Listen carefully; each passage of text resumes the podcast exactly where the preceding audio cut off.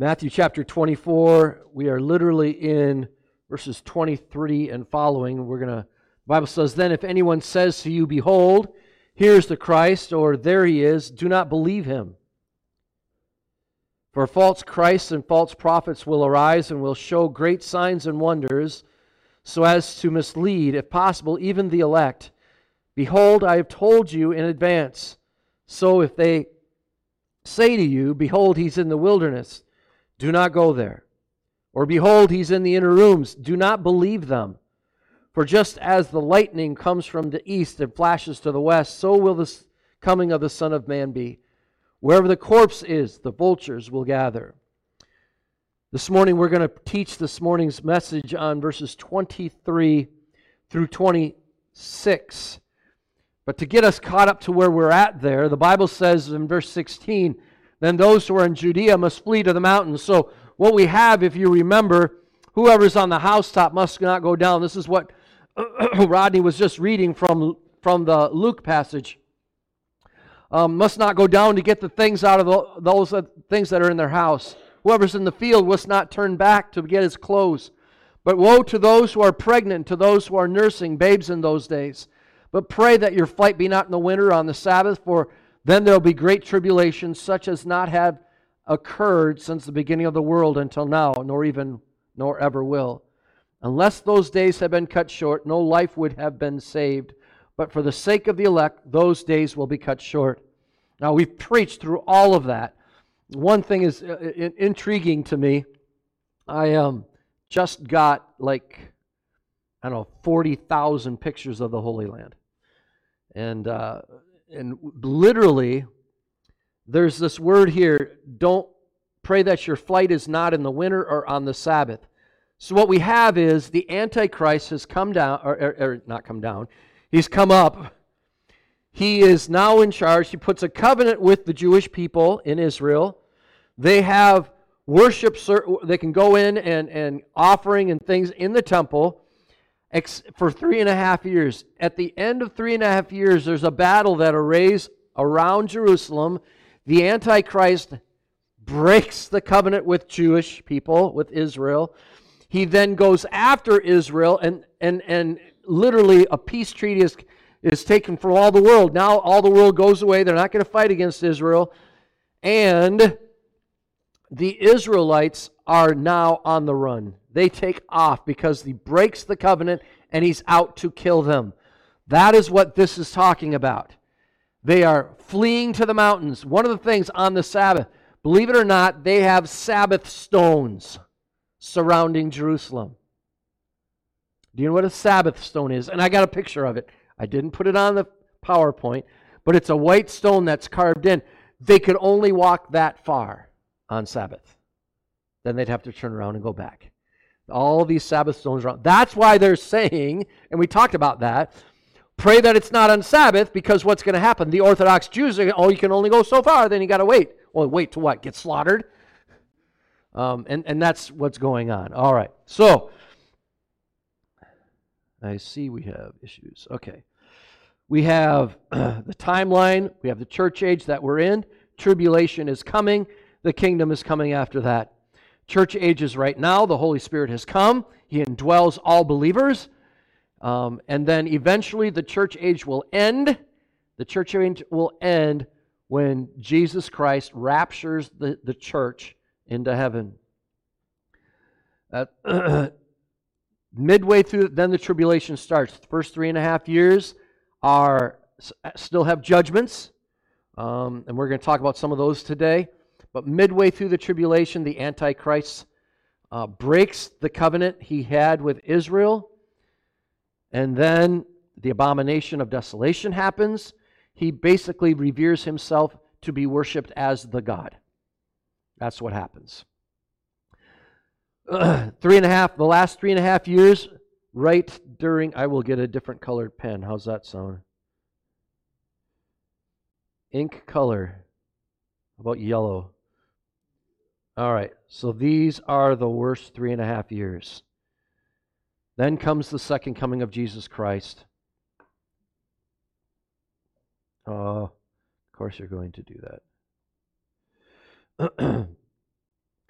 Then the D- Jesus comes down on the earth, and there's like 75 days where between the tribulation and the kingdom that we believe what is happening. We are not sure on this, but we believe Jesus is preparing the earth for his coming king, his coming kingdom. All right. Those are found in Matthew 24, 4 through 8. That might be the first part of the tribulation. Oh, for sure, Revelation talks about that in the early early passage. Uh, verses 9 through 28 are the second half of the tribulation in Matthew chapter 24. First, Second Thessalonians 2, 3 through 10 are dealing with this abomination desolation guy. Seven, five days of what we talked. That's what we're talking about. We're going to deal with literally. we're going to talk. We're talking about this time frame right here today. That's what we're talking about. Between the time of the abomination and the second coming. Israel is on the run. The Antichrist is after him. Uh, Christians throughout the world are being slaughtered. People that have been saved during this time, during the tribulation, are now being slaughtered. They believe it's all God's fault. And therefore, they're going to blame it on the Christian. What is the Christian doing? What are the Jews doing to people? That they have to kill them. Literally, it's just, it's, it's insane. Uh, uh, it's like it's like they've been given a drug to hate Christians. Do you know what I mean?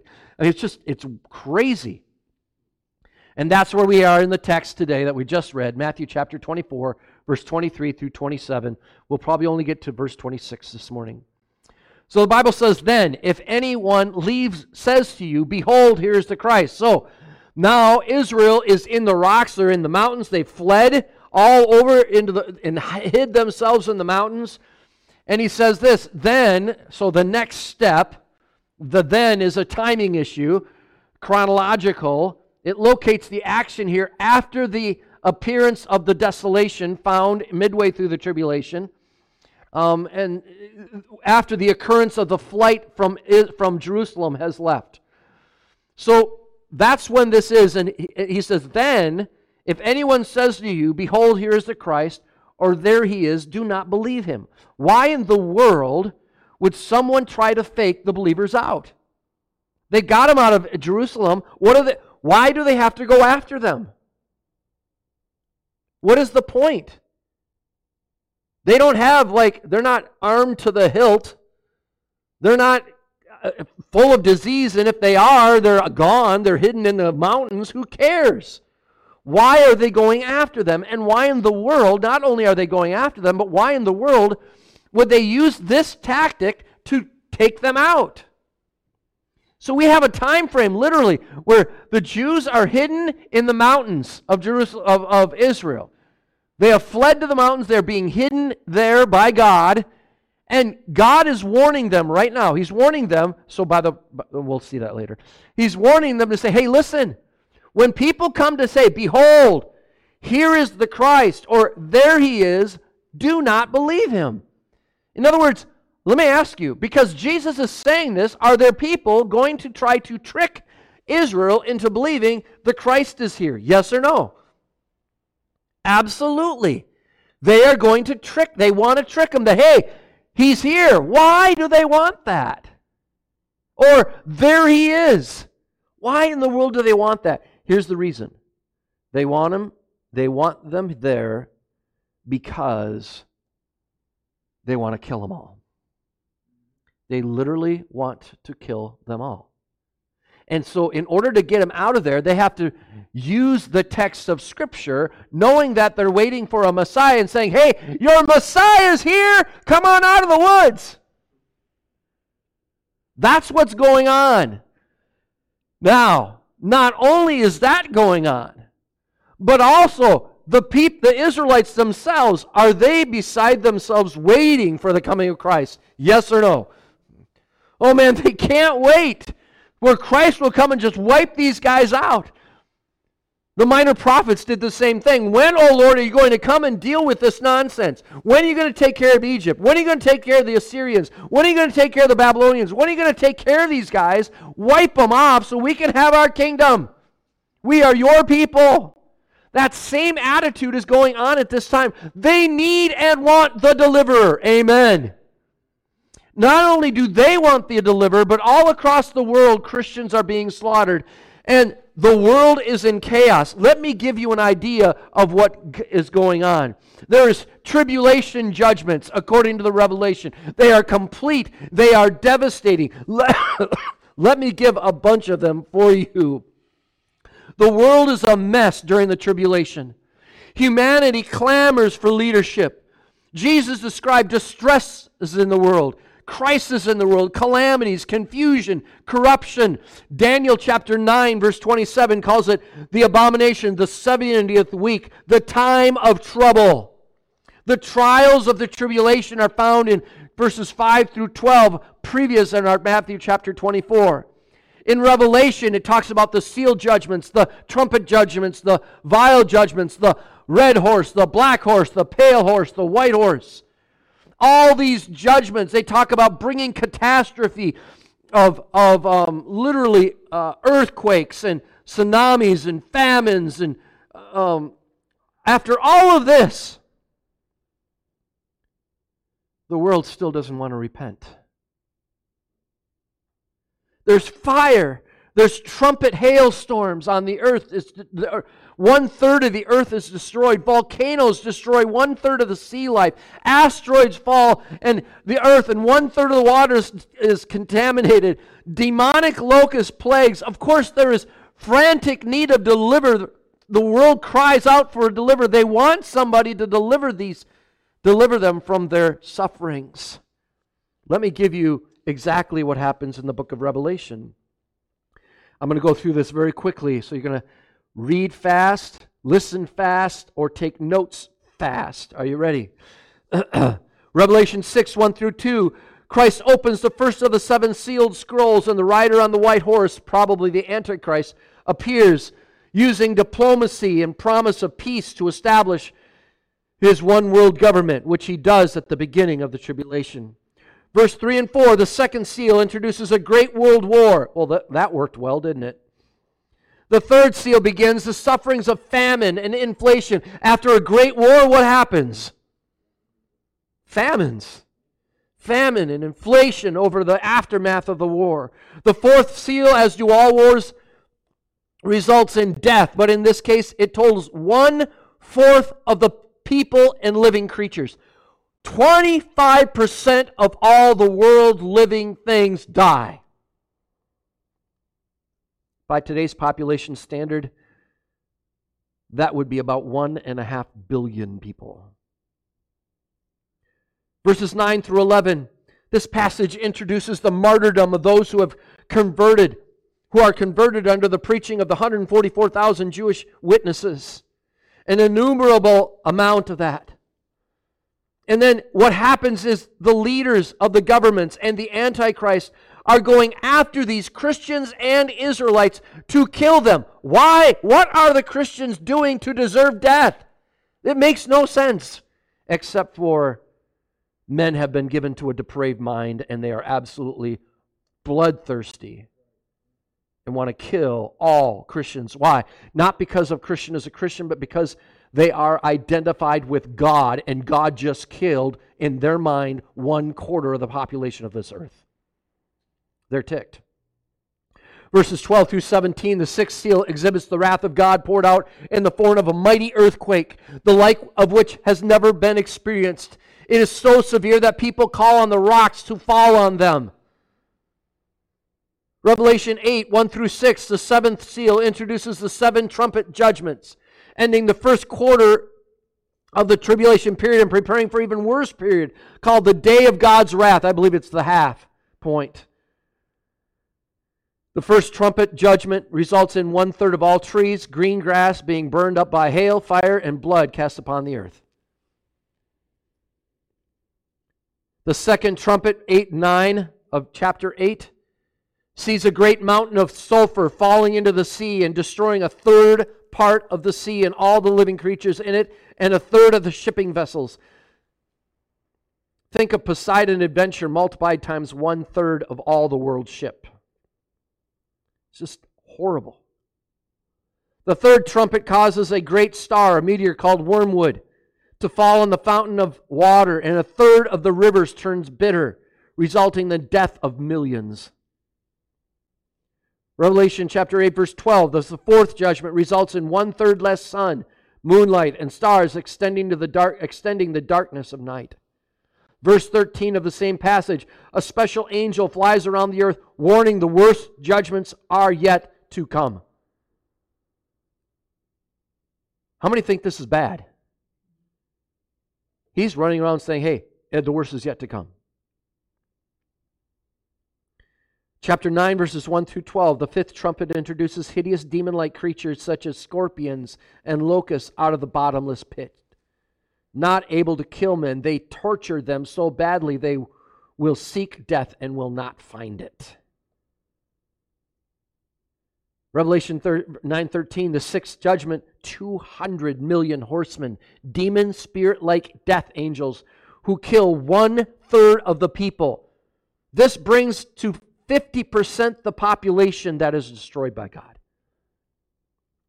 Verse 15 of chapter 11, the seventh trumpet, trumpet, judgment introduces the awesome events described in chapters 12 through 18. And the most severe judgment are yet reported, the vial judgments, or the bowl judgments, describe the destruction of the Babylonian false religious system. The great harlot, the system, will be so powerful that it will dominate both the Antichrist and the ten kings at the same time. In verse 1 through 3, in verse th- chapter 13, in the process of killing the harlot, mystery Babylon, the false, false religious system, somehow the Antichrist is killed and gets a deadly wound that is healed. In verse 12, Satan himself is cast out of heaven, where he has been the accuser of our brethren, and now he enters the Antichrist and resurrection resurrects him to a new and even more vicious life. In verses 4 through 10, Antichrist, now incarnated, will force the remaining people of the earth to worship him, except those whose names are in the book of life. The false prophets will replace the slain religious system, forcing people to worship Antichrist and his image or be killed. Everyone will be compelled to display a 666 mark in order to have a job to buy and to sell chapter 16, verses 1 and 2, the first vial causes giant sores of those who reject Christ and instead of accept and instead accept the mark of the beast, signifying their worship of him. Verse 3 The second vial is, for, is poured out on the sea, turning it to blood as of a dead man, and every living creature in the sea dies. Every one of them. Can you imagine the stench, the scene? Just disgusting. Verse 4 the, turn, the third vial turns the rivers and other sources of blood, water to blood, especially just judgment because the people remaining have killed so many tribulational saints. Go ahead. Drink the blood. That's all you have to drink. Verses 8 and 9 the fourth vial will intensify the sun's heat until ungodly men blaspheme the name of God. Verses 10 and 11 the vial the fifth vial will cause darkness to cover the throne of the antichrist and his entire kingdom. The sores will continue unrelentingly producing such agony that men will gnaw their tongues to pain and blaspheme God and refuse to repent. Verses 13 and th- through 16, the sixth vial sends lying demon spirits out to the kings of the whole world to bring them down to the battle of that great day of God Almighty, more popularly known as the Battle of Armageddon. The seventh vial results the seventh vial results sin, a judgment of Almighty God that destroys the entire world system and judges all the unsaved men severely. But even though enormous hailstones fall, the unregenerate still refuse to repent. The judgment is so devastating that it appears the world for that it prepares the world for the coming of Christ to set up his earthly kingdom. In chapter 18, the destruction of commercial and governmental Babylon, the new world order of which man has yearned ever since his rebellion at Babylon now occurs, possibly during the seventh vial, since it fits here, just before the earth's final judgment. It will totally collapse the Antichrist system and further pave the way for yet the event, the last, the best event of the tribulation, which is the coming of Jesus Christ, the wiping out of all those that come to war against Jerusalem. After all that, now let me ask you, is that bad? After all that, there's no repentance. They staunchly put their fist up at God and shake it. They hate God. It is so horrible and explicitly wicked. Everyone will be clamoring for leadership. Please, please help us. How many can see during that wicked, horrible time? Help us, help us. We need a deliverer. And the elect will be crying and anticipating the return of Christ. So the world, the, the secular world, is clamoring for a deliverer. They'll get it in the Antichrist. And the saints are clamoring for the Messiah, and they eventually will get him at the end of the tribulation.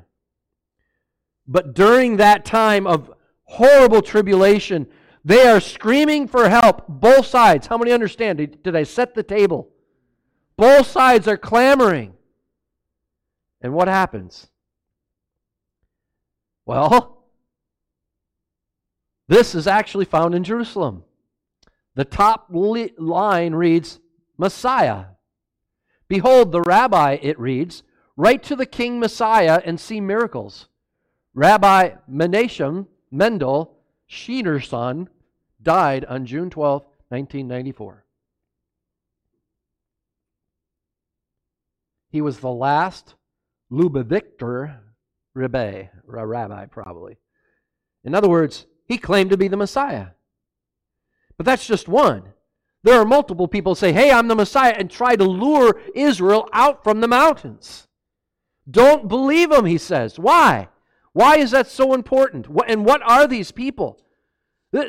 There are a lot of questions here. The Bible says it this way. Then I saw, uh, uh, and I do I have all these? Yeah, I think I'll, I'll just keep going because I think I do. For false Christ, verse 24, it's right on the heels of verse 23, obviously. For false Christs and false prophets will arise and will show, look at the word there that I highlighted great signs. You will find that every time before this, it has just been signs or happenings. Now all of a sudden, the language is changing. And now this is great signs and wonders, so as to mislead, if, if, if even possible, the elect. So there are false Christs, false messiahs coming. Who are these false prophets? Who are these false Christs? Great signs and wonders are, who are they attributed to, by the way? Great signs and wonders. If you will take the scripture and look for great signs and wonders, you will find them in many places, but one, do, one will dominate the spectrum. What place in scripture would dominate signs and wonders? We call them the the gospels, right?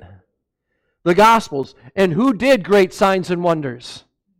Jesus Christ did. What did he do? Help me out. What did he do? What's that? Raise the dead. Who? Lazarus. Wed, wed. Fed 5,000 people. Walked on water. What else? What's that? Water into wine. First one. These were signs and wonders that, that were happening during Jesus' time. So, what's happening is during the mid, at the last part of the tr- tribulation, there are false Christs and false messiahs that are doing what looks like Jesus' signs in order to lure them out of the mountains so they can slaughter them. That's what's going on. So he's trying to warn them, and he's warning them look, at this passage contextually is to be written, writ, read during the tribulation. That's the whole point of this text. Listen, there are going to be competing people that have show great signs and wonders so as to mislead. if possible, even the elect.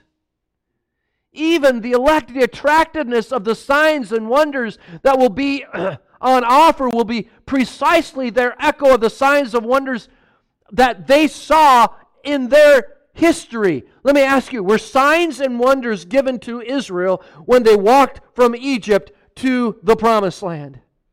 You bet there was. Water coming from a rock, manna from heaven. Oh, there's this little one called the greatest aquarium that ever God brought.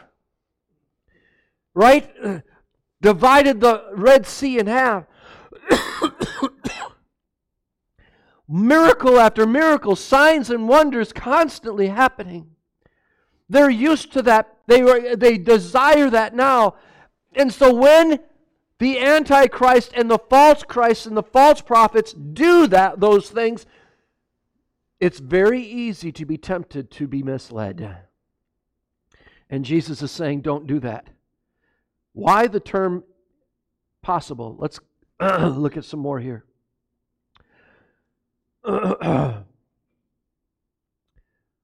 Why is it? Can or can't, the question is, because of that verse, can or can't the elect be manipulated and follow a false Christ? Well, the Bible says this When he puts forth all his own, he goes ahead of them, and the sheep follow him because they what? They know his voice. John chapter 10. But you do not believe because you are not of the, my sheep. My sheep hear my voice, and I know them, and they follow me. I give them eternal life to them, and they will never perish, and no one will snatch them out of my hand. My Father, who has given them to me, is greater than all, and no one is able to snatch them out of the Father's hand.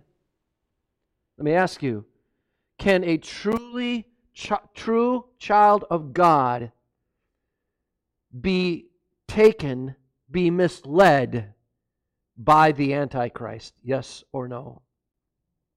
No. No, he cannot.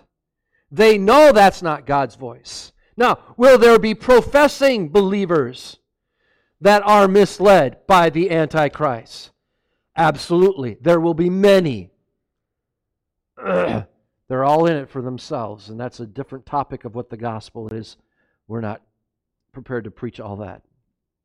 Revelation 13 13 says it this way He performs great signs so that even so that he even makes fire come down out of heaven to the earth in the presence of men. Who is this talking about? This is talking about the Antichrist in the middle of the tribulation. He's saying he literally can get fire to come down out of heaven. Let's keep going. Do not neglect to show hospitality to strangers, for by his by this some have entertained angels without knowing it. Listen, demons, angels, Satan himself we don't know who they are. We could, by the way, there's a whole big thing about demons and angels. Who are these people? Who are these false teachers? false teachers will be persuasive. How? Will it be ingenuity? Will it be trickery? Is it angels? Is it demons? Angels can do a lot of things. Hebrews chapter 13, 2 t- tells us we entertain angels unaware. Do we really do that? Or is the Bible just trying to make you feel good? No, this is real. This is real. Galatians chapter 1, verses 6 through 10. I am amazed that you are so quickly desiring him who called you by the grace of, grace of Christ for a different gospel, which is really not another, only there are some who are disturbing you and want to distort the gospel of Christ. The gospel of Jesus Christ is the greatest, most important truth that you cannot be wrong on. You can't be wrong on it. But even we or an angel from heaven should preach to you a gospel contrary to what we have preached to you. He is to be what? Accursed.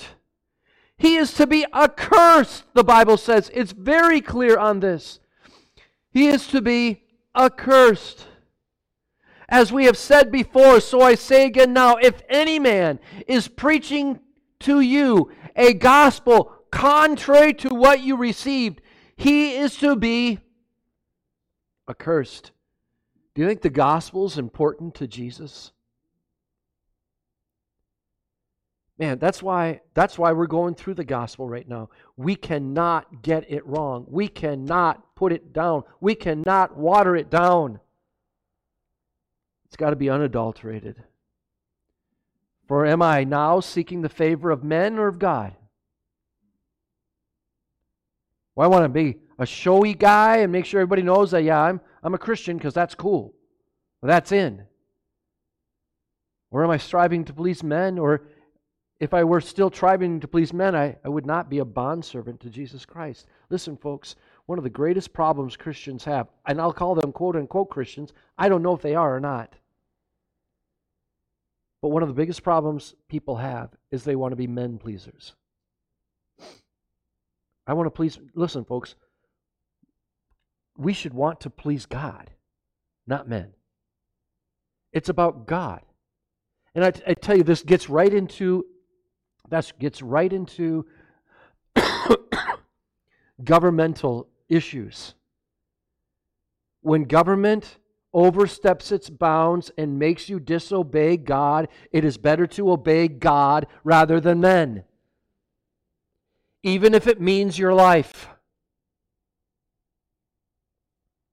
We are bondservants to Christ.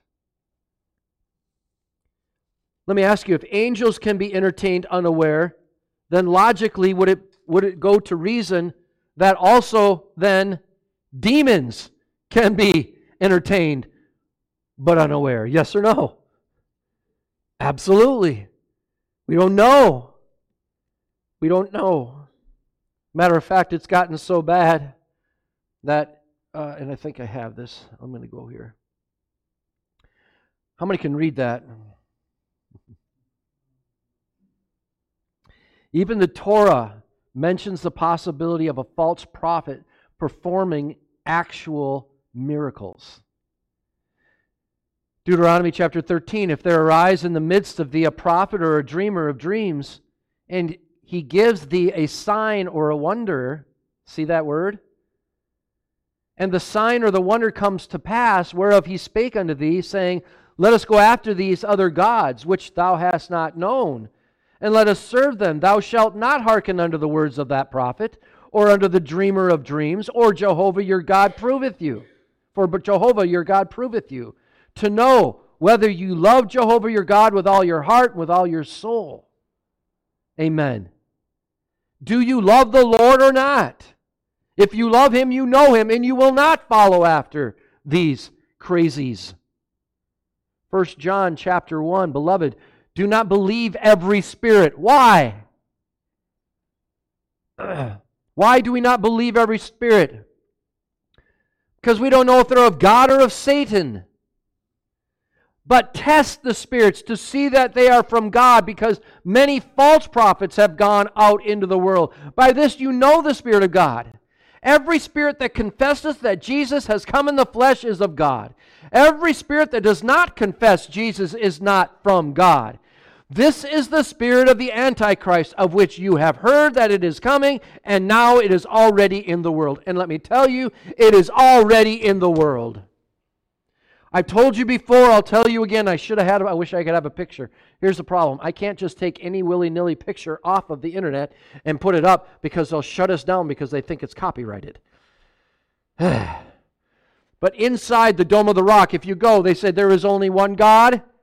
He has no son. Jesus Christ is not him. I mean, literally destroys any reality that Jesus is God. Guess who else does that? Judaism. Guess who else does that? You can start naming names over and over and over again. There are many of them. Do you know in the seventh century, seventh century, Mohammed got a message from the angel Gabriel that said, God has no son.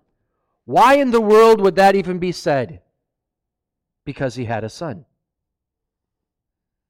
Amen? Amen? You see, these religions that come after Christianity attack Christianity, and this is how they do it. That makes their religion. It's the anti Christianity religion or antichrist. Today, 1.8 billion Muslims cry, There is no God but Allah. What they are saying is, Jesus is not God. Jesus is God. In 1830, it didn't stop. That was in the 7th century. And it's been going on and on and on and on. 18th century, 18, 1830, an angel supposedly came to a man named Joseph Smith. This is what the angel said to Joseph Smith. Christianity is apostate and fallen away, and we are here to restore the true gospel. There are, that's what they, they're here to, to, to, bleh, to restore the true gospel. There are now multiple millions of Mormons roaming this earth. You see, angels can do a lot of things.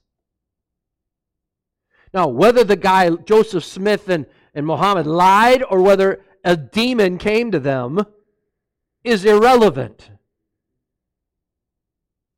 Watch and pray. That great tribulation that we just talked about was so bad, was so bad. The Holocaust is nothing compared to it. And then there because of this there is confusion. And these refugees run away. They ran out of Jerusalem. This is, by the way, this is the wilderness of Judea. Do you see that kind of blue thing in the background? Yeah, this is the Dead Sea. this is the Judea wilderness. This is what Jewish people are going to have in their mind when God says, Get out of Dodge, run away. This is one way they can go. By the way, this will go all the way around the Dead Sea and then a vast, just vast on the other side. So, what about the elect? We already showed you that God, God says that my sheep hear my voice in, in the book of John, chapter 10.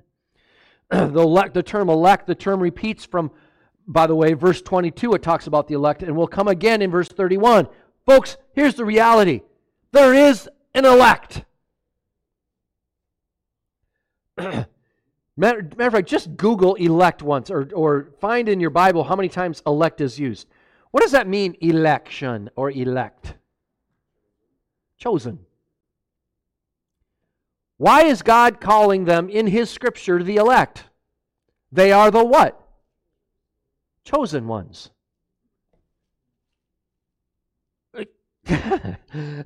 How can you not see God choosing His people? It's because your theology makes you detest that. Let me tell you, there's a better theology. It's called biblical one. God has chosen and we have chosen. Both are true.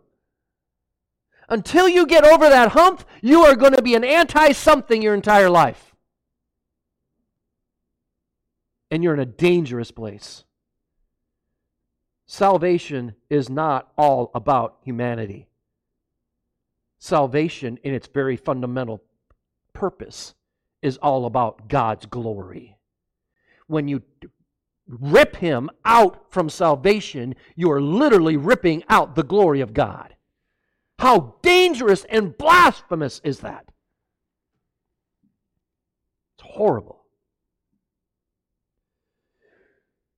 The text goes on. Well, by the way, this, this election, I, I just did it by memory. I will read some things that I hopefully won't, will and forgot. It is God's work. The question cannot even arise.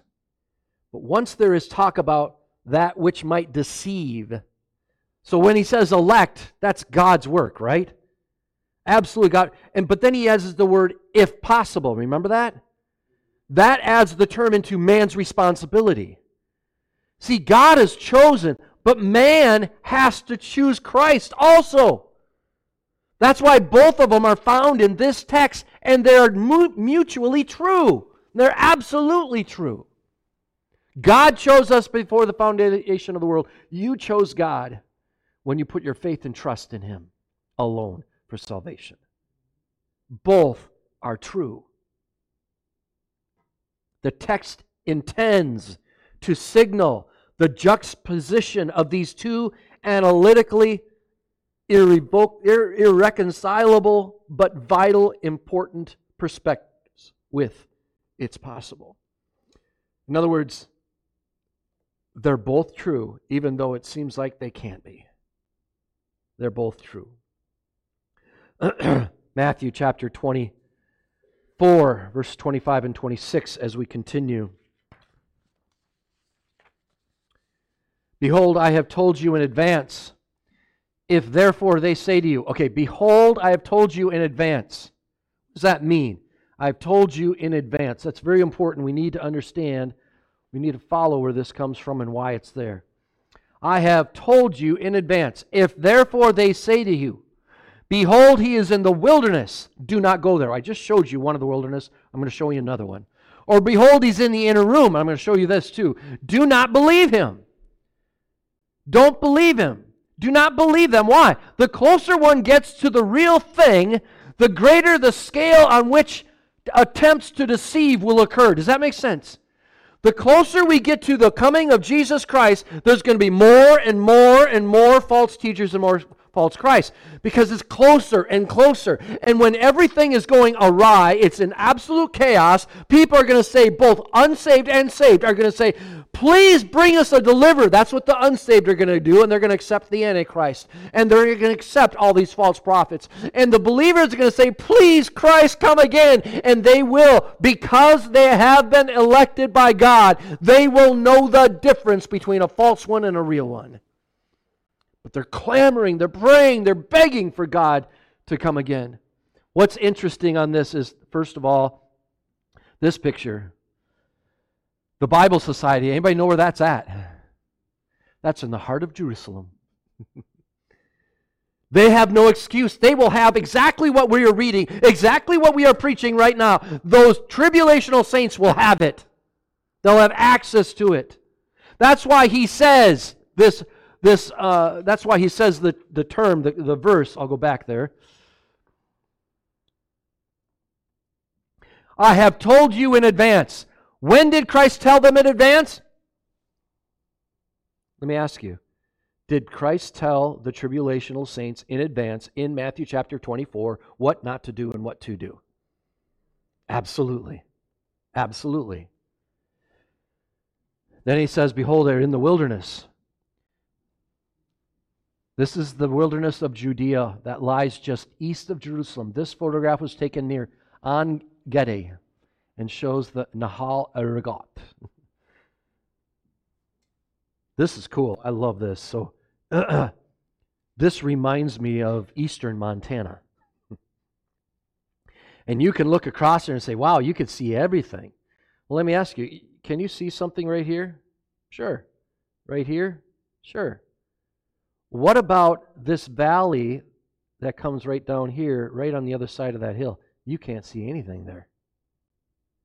Matter of fact, it gets so bad. I should show you. I should have brought that picture too. It gets so bad that there's like 20 feet. It, the outcroppings grow up and they almost touch each other, and there's like 20 feet at the bottom that you can walk through. The valley. It's just awesome.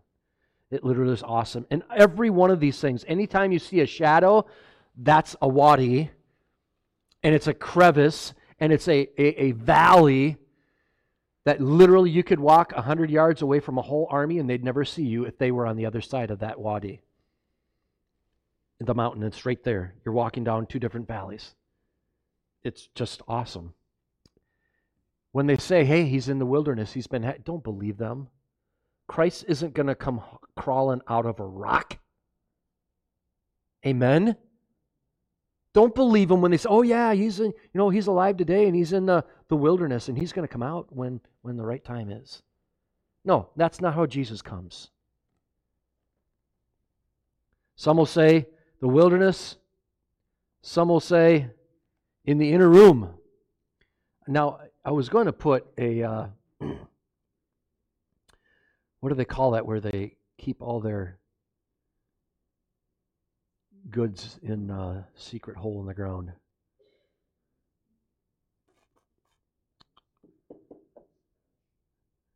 Yeah, it's where you put your cash, your guns, your food, your bunker. Thank you. Jesus is not going to crawl out of a bunker. He's not going to crawl out of the inner room. This inner room means what? It means he's in a secret place where you put your valuables, in a vault. That's the idea. You're not going to, you know, rub the bottle to release the genie. You're not going to put where all your love stuff is, your guns, your food, your everything else. He's not going to come out of a bunker and say, Here I am to destroy. No, that's not how Christ is coming. Amen. He's not coming that way. By the way, this room, this is the inner, this is the interior of the home of the former Prime Minister David Ben Gurion. Just so you know. That's a Jerusalem room right now is what I'm saying. All right. How many are understanding what's going on? All right. so, how is Christ coming? I'm just going to introduce this, and next week we're going to finish it. The Bible says, For just as lightning comes from the east and flashes even to the west, so shall the coming of the Son of Man be. This is lightning above the city of Jerusalem. How then will those protect how will they know the how will the protected ones know the ones that are in the wilderness the ones that are hiding from all the world how will they know when the true lord appears and his and establishes his kingdom no one will be surprised i mean everyone will be surprised no one will be unknowable how many understand that how is it going to happen? We just read Luke. What's going to happen? Do you remember? Two people laying in a bed. What happens? One is gone, the other's left. Do you think the whole town's going to know about that? Two people are in grinding in the wheat in the, in the grinder. Two women are. One's taken, one is not. Do you think the whole job in that whole area will know what's going on? Two people are out in the field, one is taken, one is left. Do you, do you not believe that everybody's going to know? There's going to be a lightning across the east from the west. What does that mean? Go as far east as you can and go as far west as you can. What does that mean? Everybody will know. Two feet standing on the Mount of Olives. I mean, up, upheavals and all this. Everything's going on. It's going to be massive. Do you think the world will not know when Jesus comes? The world will know when Jesus comes. Amen. Absolutely know when Jesus comes. There's another, so this is a lightning found in Jerusalem. Uh, I'm sorry, this is a lightning strike in Israel near Tel Aviv. How many know where Tel Aviv is? It's to the east of Jerusalem. And this one is on, this is the lightning from the Judean hill. Listen, folks, you've heard of the big sky country? because it's wide open everything. You ever been in Israel? You ever seen pictures of it? It's wide open. Everybody sees the lightning. Everybody knows that. And here's what the, the Jesus is coming again. He's coming again in power and in what? Great glory. The world will know when Jesus coming again, and we, He's not coming out of the wilderness, not coming out of a bunker, he's not coming out of an inner room. He's coming in great glory. And we will finally see eh, eh, the Jews, Israel, and those tribulational saints will, yes, yes, he's here. Woo! Where, where, where is everybody? all of them we will learn as we go on are taken to judgment. There will not be that moment when the lightning strikes and people are taken away. The only thing left on this earth is total devastation and Christians. That's it. And Jesus Christ, their King. Then, then, those that are in heaven, the saints, will come down and rule and reign with Christ over all the earth. You say, what are we going to do? Well, let me ask you, what are you going to do when everything in the sea is dead? When 50% of the population is laying in heaps? Oh, guess what it says in verse 28? See, I'm getting ahead of myself. That's okay. Look what it says in verse 28. When the vultures, do you see that? Look at that. When the corpse is there, the vultures will gather. See, the end of the tribulation, it ends in Jesus Christ coming to earth with a sword of fire. How many have ever heard of something like that? And whip across and slaughter all of those that are perp- that are that are ready to attack and destroy the peoples of God. And he wipes them out. Wipes them out. When you hear and see these naked, necked, big birds, the vultures, you know, you know, Jesus has come. He's coming again. What a great. Uh, verse 29 starts with, but immediately after the tribulation of those days. So we've just come to the end of the tribulation. How many understand some practical truths about tribulation? All right. any questions? This is all family here this morning, so you have any questions that I might be able to answer? Scott.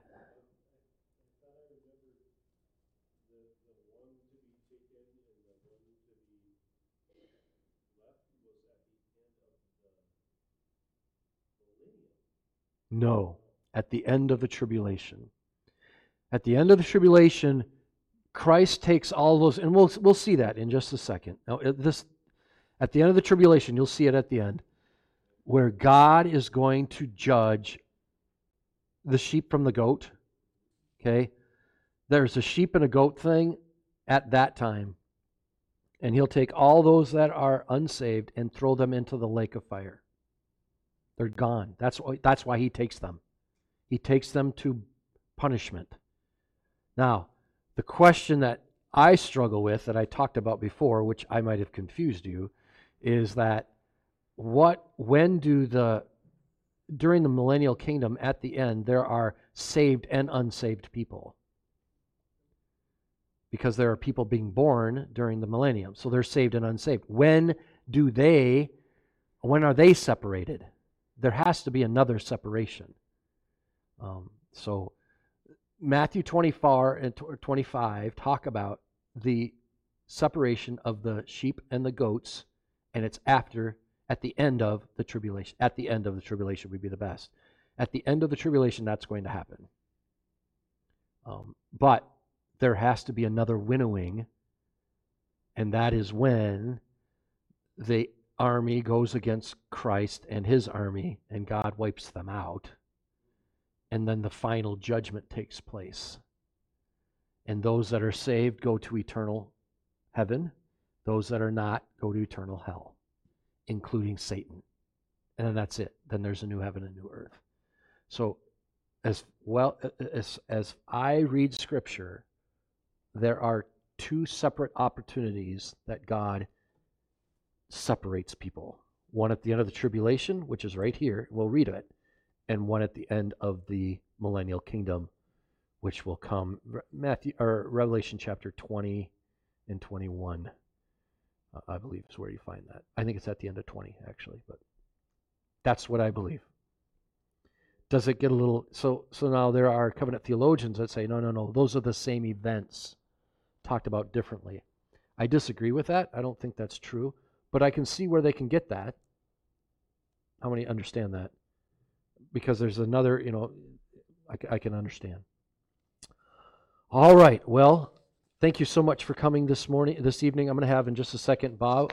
He is unprepared because um, Andrew is not here. Um, but Bob is going to come and, and close us in a word of prayer and make sure you have a safe journey home. We have, um, at one time this this month, we've had 25% of our 20 to 25% of our church had COVID. Um, it wasn't. I, I can't dogmatically say it wasn't from church, but many of those that were sick didn't even come to church. So um, it, it's uh, the reality is um, we our families have been devastated with it. Um, please pray for Bill as he's having a, the hardest time with it. The rest of the families have are doing much better or are fine now. Um, so, in the coming days, we will gradually build up our attendance as those go away. Uh, so, please pray in prayer for Bill specifically as you've been getting things. Maria's back, so it's great. Right? All right. And so is Josie, so that's awesome. So, um, with no any further ado, Bob, if you could close in prayer, and then we'll be dismissed and have a safe trip home.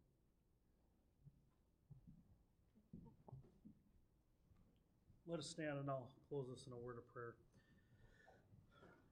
Dear Heavenly Father, we thank you, Lord, for this time together. And though we may be small, but Lord, we just open our hearts to you, Lord, for um, the study we're going through. That in the end, the gospel is so relatively important that people come to know you, that you've predestined, Lord, and not have to go through that tribulation, as was briefly read, it'll be a horrifying time. But you have laid it out in your word how things will go down and how things will progress through time. And Lord, we're just so thankful that you have given us your word, that we can read these, understand them. And Lord, we thank you for just loving us and caring for us. And for those that are not feeling well and those that we all know about that in the hospital and other things, Lord, just reach down, comfort them, and give them reassurance. And Lord, just bring us back again safely again. In your heavenly name, amen.